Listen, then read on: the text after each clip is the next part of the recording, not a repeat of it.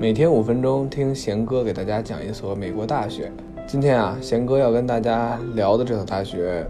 也是比较厉害的。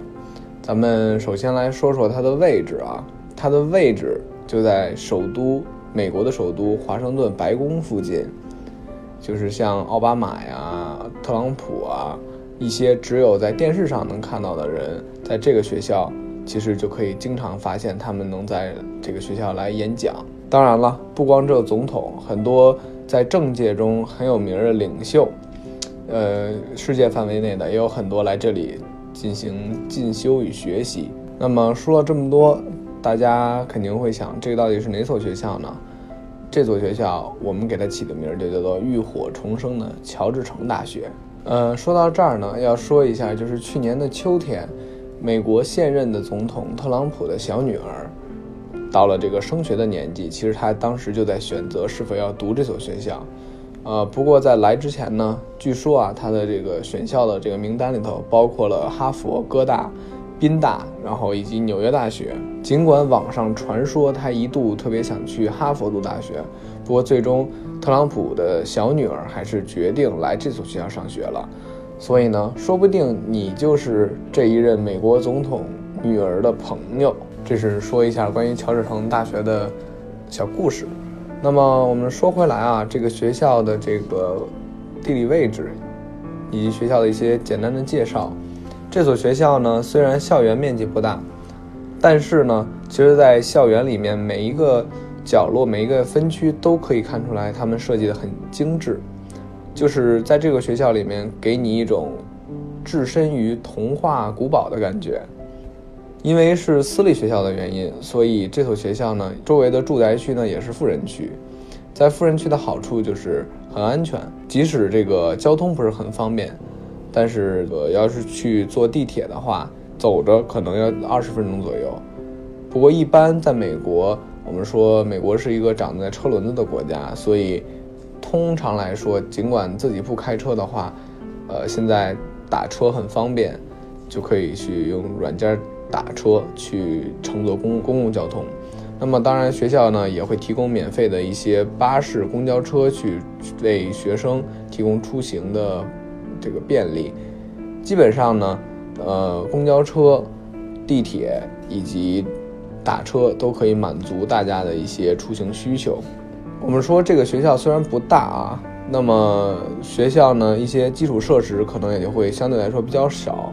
呃，据说这所学校只有一所食堂，所以这个食堂里面可提供的这个菜系也是特别多种多样的。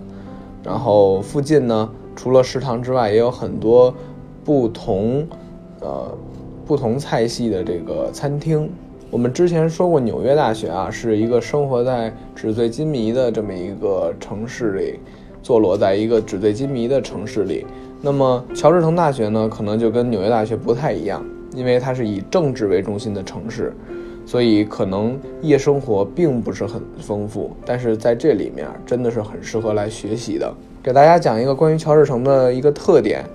呃，就是它的校园里面有后备军官训练营，所以在这里面呢，你可以看到很多酷酷的小哥哥或者是小姐姐，然后穿着军装去上课，呃，整体的颜值呢相对来说也比较高啊。此外，我们刚刚说到，说这个学校紧邻着这个这个美国的首都